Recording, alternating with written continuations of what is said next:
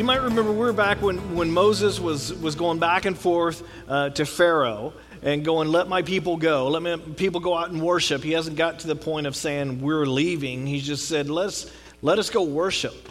And Pharaoh's heart uh, and his mind was made up. Um, he was not going to let uh, the Israelites go out and worship. In fact, what he did was he made it harder on them. So Moses and Aaron uh, began with the first plague the Nile turning to blood. And all of a sudden, the whole country knows that there's a fight going on between Pharaoh, the god Pharaoh, because he believed himself of a god, and the god of the Finshews, the god of the Hebrews.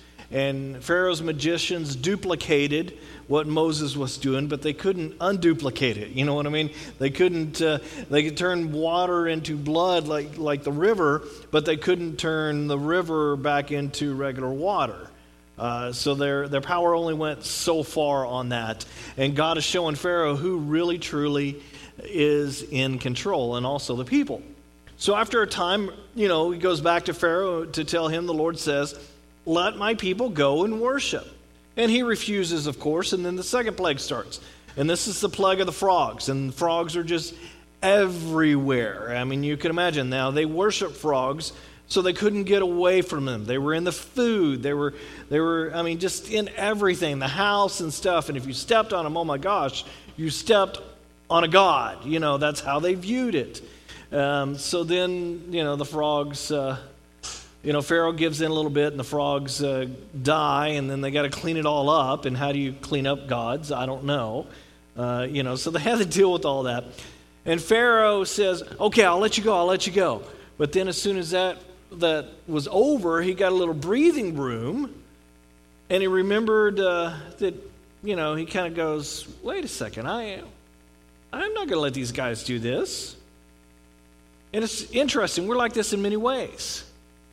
Our heart swells up with emotions, and we get overwhelmed in our mind, and we start toward God in our relationship. Something triggers, maybe it's a worship song that just really affects us that Sunday, or, you know, we get into the Word or, or heaven, you know, I'd say heaven forbid, but no, not heaven forbid. But, you know, the pastor says something that, that you're sitting there going, wow, really made you think. Through the Holy Spirit, it made you think. And, and we begin the week going toward God. And that's a good thing. And then, like Pharaoh, our faulty logic starts to kick in when we get a little breathing room of whatever's going on, and we decide that we know what's best, and we stop responding to God. We have choices in this life. We all have choices. In fact, uh, Brandon, uh, we, we had his, I was gone, but my wife went to his uh, parent teacher conference the other day. And uh, he, the teacher, Mr. Bagley, wrote down that, that Brandon has great integrity, good manners, he's respectful, and helpful. And some people would be going, Well, you guys are doing a great job parenting. And I understand what that's, where that view is coming from.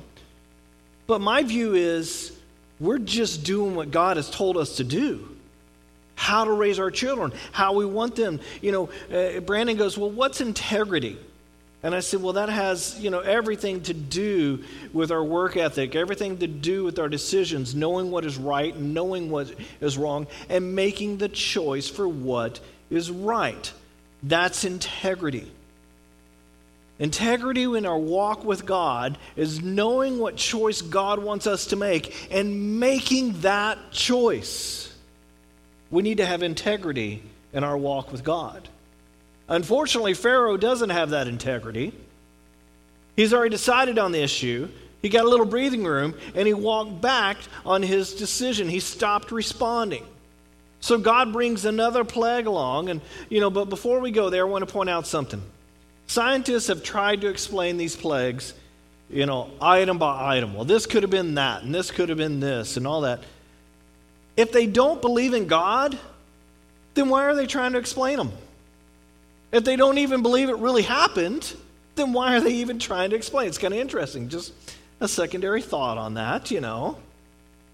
But we forget that God has created everything sometimes, and it all belongs to Him. So if He wants the frogs to jump out of the river and into the land, He's going to get the frogs to jump out of the river into the land. Our God made everything, it doesn't have a choice. He gave us a choice as humans. We have a spirit within us, and that spirit will either respond to God or reject his spirit. So in chapter 8, verse 16, my, my Bible calls it the plague of, of gnats. Uh, but it's much more than that. It's any bug that kind of like digs into your skin, not to be graphic, but I mean, this is kind of a graphic time. He's trying to make a point here, you know, like fleas or ticks or gnats and so forth.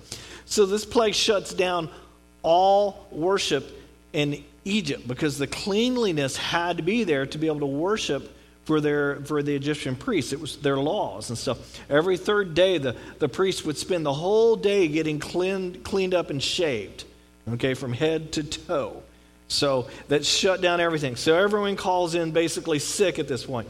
And it says here, then the Lord said to Moses, Tell Aaron, stretch out your staff and strike the dust of the ground, and throughout the land of Egypt the dust will become gnats. They did this, and when Aaron stretched out his hand with the staff and struck the dust of the ground, the gnats came upon men, men and animals.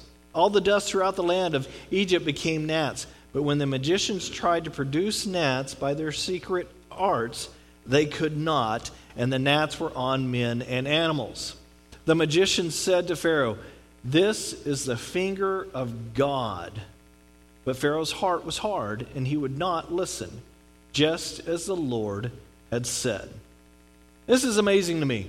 Even his magicians are figuring out what is really going on. Their dark magic couldn't even match what was going on. They were no match to God, and they were recognizing that this God was bigger than their God. You know, this God in their midst was a little bigger than their God.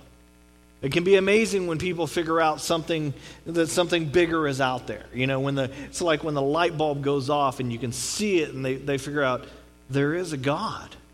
There's something to this. Their eyes have opened, the possibility of this. And now they have a choice. Again, we go back to choices and so forth. They have a choice to, to recognize it or not, but it goes much further than that recognition. You can recognize the finger of God and still not be a follower of God. You can recognize the things of God and then turn around and walk away from that. So Pharaoh basically becomes stubborn and won't listen to his own people. So then God brings the fourth plague, the plague of swarms or flies. But I mean, imagine this. I mean, this the, the Egyptians worshipped uh, you go back and look at their history and all. They worship flies. They worship beetles. They worshipped all these type of insects. Okay. So then you go on and says, verse twenty. Then the Lord said to Moses, "Get up early in the morning and confront Pharaoh as he goes to the water, and say to him, This is what the Lord says: Let my people go, so that they may worship me." If you do not let my people go, I will send swarms of flies on you and your officials, on your people, and into your houses. The houses of the Egyptians will be full of flies, even the ground where they are. But on that day I will deal differently with the land of Goshen. Where my people live, no swarms of flies will be there, so that you will know that I, the Lord, am in this land. I will make a distinction between my people and your people. This miraculous sign will occur tomorrow. This is a really cool thing the Lord does here he starts to take his people and separate them out from the people of Egypt. The Lord makes a distinction between the groups. And the word here, if you go back to the Hebrew and study the word, it's really redemption that he's talking about. The Lord is starting to buy back his people. He puts a barrier between Egypt and Israel. So you can imagine all the, the Israelites. I mean, they're, they're slaves. They work in the homes of the Egyptians, right? They're sitting there going, oh, wait, Goshen doesn't have these flies? I can get away from this? So they're starting to leave the homes of the Egyptians where they're supposed to be serving, and they're getting away and they're going up to get relief. Where? With all the Hebrews. God is separating the people. They're moving back to Goshen because there's no swarms up there. God is separating his people for a reason. We are to be in this world, but not of this world. Anybody remember the old Petra song, Not of This World? I'm dating myself. Two people remember that song. It's a great song. We're going to have to play it sometime. We'll bring it, we'll play it. just for all these people because they haven't heard it, I guess. I don't know. But we're supposed to be in this world, but not of this world. And, you know, when is the last time God has separated you from something? Think about this. I mean, you're around something, maybe it's friends who do not do the things that are of God. Maybe alcohol's gone too far, drugs that alter their minds, watching things that aren't godly. And when God shows up, what does he do? He tries to separate us from those things. He tries to separate us. You know, some of us during our lifetime have been kept from certain things. God has maybe prevented us from going certain directions or doing certain things with, with certain people. And, and, you know, God's literally prevented that, and that's great. But sometimes God has to do the separating. What I mean is this is as a parent, my child becomes friends with people at school, right? I mean, they're with them all day long at school, so you can't, you, you know, you, you try to help them, you try to, uh, you can't dictate what friends they have, but you try to get them to make good choices on what friends they end up with. You know, but as a parent, uh, you know, you, you try to keep your kid, your, your child from certain kids you know, uh, with Brandon, you know, we've met a couple of kids and I meet some of the parents and stuff, and, and, and Lisa, Lisa and I are like, hmm, you know, this, this one kid, I, I, you know, I don't think, I think we're going to be busy if they ever invite us to go do something. You know what I mean? It's like, oh, no, no, we're busy. We've decided a family dinner is good. You know what I'm saying? You make up something, to, and you're not lying to them, you're just busy doing something that, in other words, you don't want them to go there. That is a good thing. Because we purposely are separating our child. It's strategic on our part. Here we see the Lord doing the same exact thing. In other words, we learned it from God. God didn't learn it from us. Um, he separates the Israelites from the Egyptians. God is preparing his people to be together. Verse 24 it says, And the Lord did this. Dense swarm of flies poured into Pharaoh's palace and into the houses of his officials. And throughout Egypt, the land was ruined by the flies. The Pharaoh summoned Moses and Aaron and said, Go, sacrifice to your God here in the land. So Moses says, That would not be right. The sacrifices we offer to uh, offer the Lord would be detestable to the Egyptians. And if we were if we offer sacrifices that are detestable in their eyes, will they not stone us? We must take a three day journey into the desert to offer sacrifices to the Lord our God as he commands us. I want to point out something. Here's a progression that starts Pharaoh is calling for Moses and Aaron. In other words, Moses and Aaron aren't entering in. Pharaoh's actually going, Go get those guys. I want to talk to them. So we start to see that. And, and, finally, we start to think okay, Pharaoh's come up with some common sense here. He's given in a little more, a compromise. But this compromise is kind of a messed up one. Israel sacrifices with bulls, okay? Now, the major things worshipped in Egypt, one of the major things that worshipped in, in Egypt are bulls and snakes. So here, I mean, they had a whole temple built around a huge bull, okay? Uh, where do you think we got the golden calf idea from? Hmm. They worshiped a big, huge golden bull, okay? So for them to go in there and grab a bull, drag it down, you know, in, in Egypt and, and, around people and, and sacrifice the bull, what do you think they're going to do? They're going to be upset. You're, you're messing with their God, right? So he's sitting there going, no, no, no, we got to get out of here. Wouldn't be wise to do that. Be a little bit of a problem. Pharaoh is letting the people go, but he's doing it on his terms.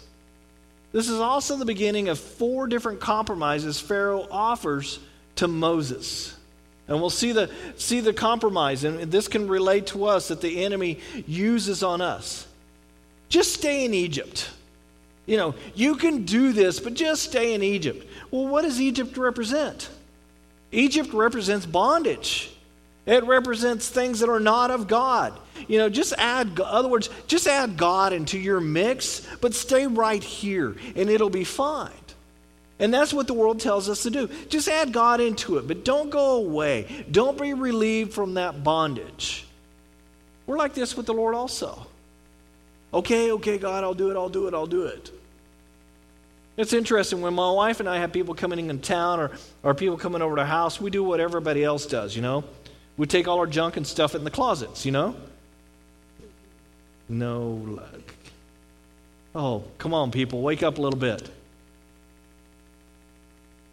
Well, I mean, not really, but we clean up. Usually, Lisa and I split the chores. I'll vacuum and she does everything else. So, you know, not even a laugh on that one. Are you listening, people? Okay, not really, but we split things. Uh, we split things up. Now, if it's on her list, it gets done immediately. My list is a little different. I handle the timing a little different. Okay? I will do something, I'll do a little bit of this, and then I'll sit down for a rest, and then I'll do a little bit of that, and then I'll come back for, you know, I'll just, I'll do it on my own schedule. And for the most part, this week, uh, you know, this works out. But I can tell when I've waited too long.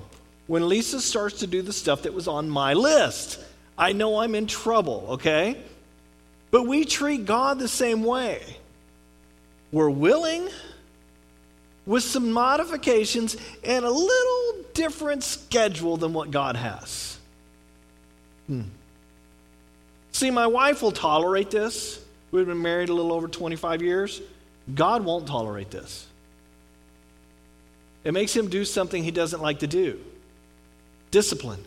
And it causes us some stress until we repent and go back toward the Lord.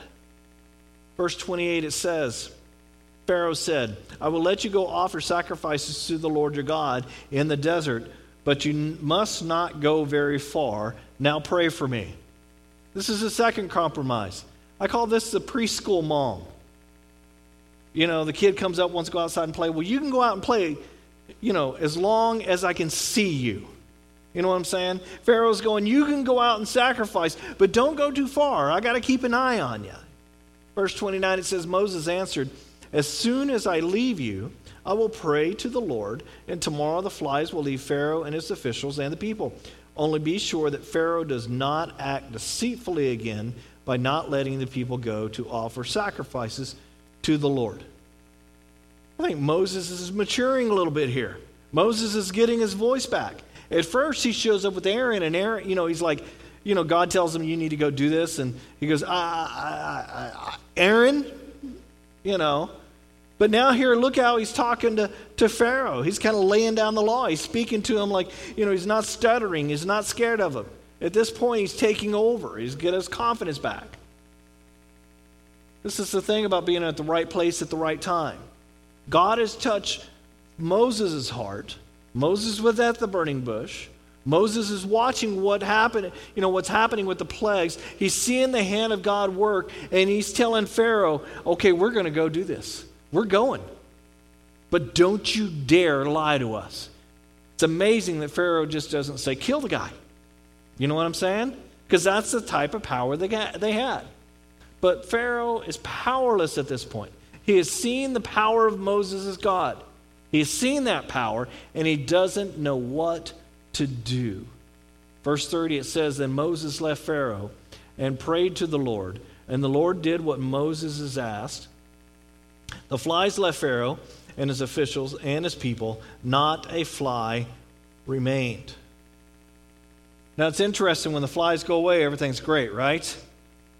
One year, Lisa's sister Karen, and pray for her. She fell and broke her hip and then mended and then hurt her back again or something. I don't know, but pray for her. You, many of you guys have, have met her and know Rudy, but they came into town and they were staying with Mr. B when we were uh, going to go on vacation. And um, but they were like, okay, we're going to cook hamburgers tonight. You're leaving. And I'm thinking, well, I can't cook hamburgers. I'm packing, you know um, because we don't pack three weeks ahead of time. And we've got our list, we know how long it takes us, so we are planning on doing that night. So uh, Rudy decided, well, I'll help Alan out. I'll, I'll cook the hamburgers. And like he does at home, he gets, you know, the hamburger stuff, he gets it out on the grill, opens the, the door to the house, and just cooks away, walks in and out, just leaves the door open. Well, can you do that out here? No. I walked out from packing and I just looked up. Rudy, what did you do? So, the flies that were on my ceiling were all docile because of all the smoke. So I got a stool out, standing on top of the stool, fly swatter. I stopped counting after 200 flies. Okay? Then we got out the vacuum cleaner, and then later that night we ate. But I mean, flies were everywhere. When they're gone, it's much better, I tell you. For Pharaoh, man, having everything gone, much better now. It says in verse 32, but this time, but this time also Pharaoh hardened his heart and would not let the people go. Chapter 9, it says, And the Lord said to Moses, Go to Pharaoh and say to him, This is what the Lord, the God of Hebrews, says Let my people go so that they may worship me. Now, if you go back and read the last eight chapters again, you will see that Moses basically has two things. Moses' life message is two things. It's in one sentence, but it's split. Let my people go. That's the first half of his mission. And the reason is the second half so that they may worship me. He's using the words of God. This is an incredible thing. God's people have got to worship him. If you are released from bondage, you have to go somewhere at that point. You get out of something, you have to go somewhere. And, and you should go from bondage into worship. That's the direction you should go from bondage through the wilderness into the promised land and then into eternity with the Lord.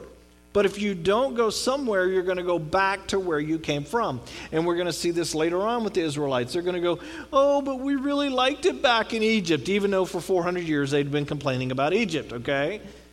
If you don't go somewhere, you're going to go back. See, let my people go is not enough. They go and get out of Egypt, but then what? What do you want to do? Moses doesn't get out there and say, okay, I rescued us. Man, Aaron and I are tired. I think we're going to rest. I got you out. Now, someone step up. No, he still has a mission to do. His mission was only half accomplished. When he got his people out of Egypt, now he has to teach Israel to do something. And that's what? Worship. Come to find out, that's a bit of a challenge. This is a nation that's been out of touch with God for 430 years. They've been slaves about 400 of those years. They don't know how to worship. And they're going to have to learn because they have to be filled with something else from bondage to worship. See, many of us come out of bondage and we're in the I want, I want, I want stage instead of, man, I love, I love, I love. Lord, I love that you've taken me out of this. See, many of us stop when our prayers get answered. Something happens and we're praying and praying and praying and praying, and then we get a little bit of relief, and we should continue in that worship, but we stop right there. We're going to see them come out of Egypt in the bondage, cross the Red Sea, and begin to worship. Then they have to decide what type of people they want to be. Like we have to decide what type of people we want to be. We have to decide what type of church we want to be. What are we going to do?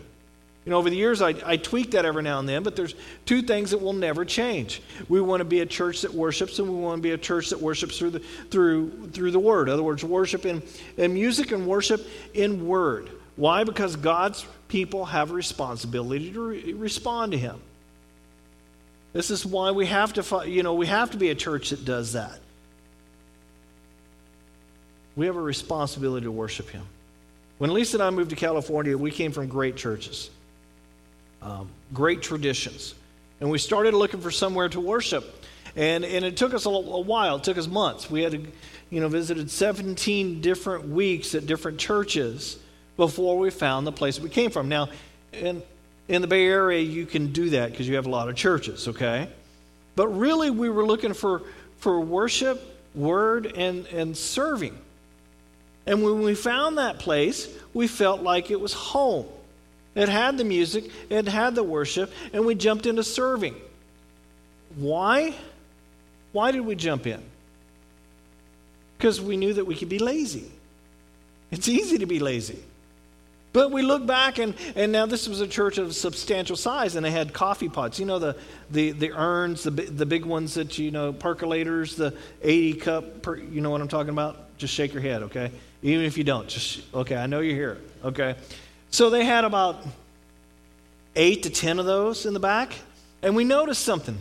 Sunday after church, they would bring out the tubs, they would set down, they would go dump them out, and then they'd just put them in the tubs, and it would go into a trailer that was hot for the whole week.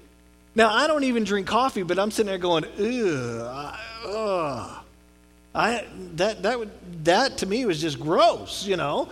So Lisa and I said, we need to start cleaning those coffee pots for them. So we, I mean, Lisa drank coffee, so she was like, I'm definitely to clean them. So we just started cleaning coffee pots, and one thing to it led to another. But but it was easy just to show up and be lazy. It's easy to show up and be fed and, and not do anything and just leave. The most, it's much more difficult to serve. Why? Because then you have to deal with people. People are a pain. Have you noticed that? People are a pain. Maybe it's just me. I don't know. I mean, you're, you're, I'm just being honest. I'm a pastor, and, and sometimes people can be a pain. And you know that too, because you have certain friends. And there's other friends you've walked away from, right? Because they're a pain, you know? But as a church, we can't do that. Why? We're called to love each other. We're called to love each other. So we should not do that.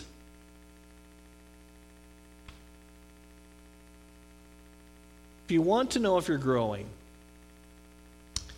and this is where the Israelites were, and this is where we are as individuals.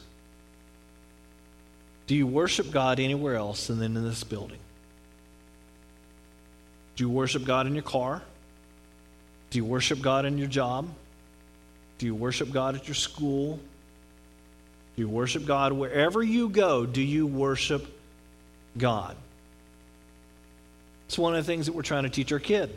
And I, I think I've mentioned this before. You know, in class, he's, the, the teacher set him by a particular student because that student needed help.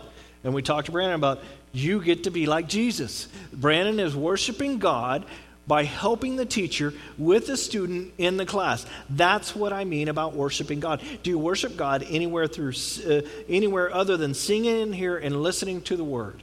Do you take it with you? Because that's what the Israelites were going to have to learn. That's when you know you're growing, when you come to a place when you're worshiping God, as you're cleaning your house, or you're mowing your lawn, or you're talking to your neighbor. When you come out of bondage, you have to go somewhere. And we'll see what happens when there's those that, that ignore what God wants out of them. And they start going back to their old ways worshiping things and worshiping idols. And God will give them a set of rules. We all know the story when Moses comes down, and what happens? Moses freaks out, and the scrolls break because he's sitting there going, You've gone back to worshiping a bull? You got to be joking. And we're going to talk all about that. But the whole point is when God gives us some relief, do we continue to worship Him or not? That's what you got to figure out. Let's pray. Lord, we just we come before you and, and some of us don't even really know what true worship is. I pray that you help us along in that process. I pray you help us along in the process of, of, of maturing and becoming more like you. Helping us to have the integrity to, to worship you on a, on a daily basis, not just on a weekly basis. Lord, give us the ability to see you in this world, to see how we can be used to change this world in our jobs, in our friendships, in our conversations. Everywhere we go, we can represent you. And I pray that you give us the ability the, the, to awaken the Holy Spirit within us to teach us how to do that. Now the Lord bless you and keep you. The Lord's face shine down upon you. And may he bless you this week. In the name of the Father, Son, and Holy Spirit. Amen.